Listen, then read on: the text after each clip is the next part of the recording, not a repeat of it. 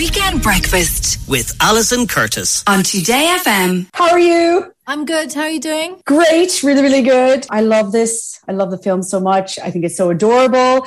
And for you, you were first on their board as a voice actress. They wanted you right away. And were you touched by that? Was that a lovely thing to know? Um, I, well, I'm not sure if I did know that until this moment. That that that is uh, that is a lovely thing to know. I've been a fan of their animation for or Aardman's animation for uh, a couple decades, I think, or something. so it was very nice to be asked. Your cat character, your character, the cat. Mm. I love that the idea that she's not a straight up villain. It's a little bit more hmm. complicated mm. than that. And so that added layers to you for playing her. So, and you're not a cat person yourself. So how did you find doing that role?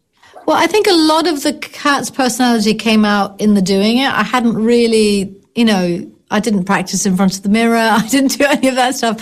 I, uh, I think that the direction that I was originally starting out was, was much more predictable than the way that I was led by Dan, the director, um, and Mikey. And I think they, you know, steered me towards lightening bits and keeping bits soft and being uh, a lot m- more more mischievous, more more manipulative, less on the nose, and which you know, of course, added to a, a, a complexity that I wouldn't necessarily have brought to uh, a villain. The character, cat. yeah.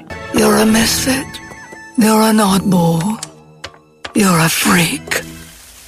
She was scary. There were points where you kind of jump, like a little mm. jump when she comes up over the snow and onto oh, the bar. Yeah, yeah. You're a little bit like the singing part. How did you find that? Uh, a surprise. Um, uh, I, I was nervous about it at the beginning because it was, I'm not a musical person. And, uh, I mean, I love music and I, it's a big part of my life, but I don't, I don't understand music or music theory or, and I'm pretty good with, there were just certain things that I wasn't quite getting. And I knew that it was just, and at one point they might have had to simplify it a little bit for my ear. Also because they start, you know, you ha- it's quite a long song as far as I'm concerned. and I was to sing along with the music. And so that was much more complicated than I had anticipated because it wasn't, it's, it's a very complex song. It's actually not a predictable no. song at all. And I'm just not familiar with using my voice in that way. And I don't even know how to refer to, to what it was. Actually, I'm so, so little about it. But anyway, so I, I tried to do what they were asking me to do. Considering it is half an hour, the movie, it is, yeah. the, the, song does take up a, good bit.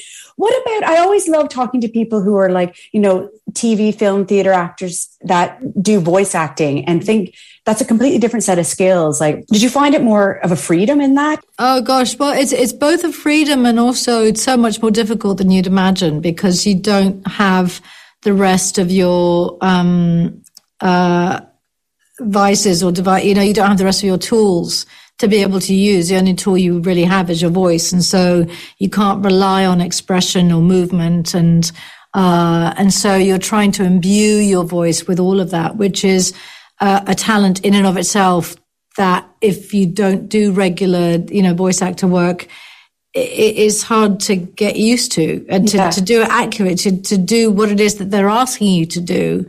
Sometimes it takes a little while to to actually do it. Yeah, yeah. I love the messaging in the movie, and I think that's a standout thing that a lot of people are going to. Well, the thing people will mm-hmm. take away from it that our differences make us stronger. Like that is so important in this day and age, isn't it? Uh, yeah, I think especially in this day and age where y- youth are trying to emulate what they're seeing on social media and etc. And uh, the idea that it's more fulfilling and more um, you know, better to embrace the differences that you come with rather than trying to conform to to uh, what other pe- what other people are doing or are, and um, embracing diversity and that our differences make us special. And they really do, and especially as a parent of children, like we, you know, we're all concerned about that being part of their lives now. We want them to drive that message home. They mm-hmm. are wonderful as they are. It's a beautiful film it's Christmas. It's great. It's lovely. And it's a pleasure to speak to you. And I think it's going to be really, really popular. A future Christmas classic. Would you agree with that? Oh, I hope so. I hope so for everyone's sake.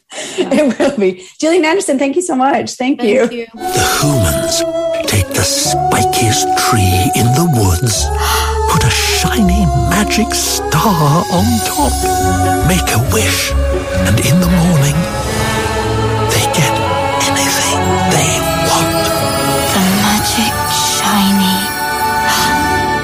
wish I was a mouse. Sorry, what? Today FM's Weekend Breakfast. With Alison Curtis.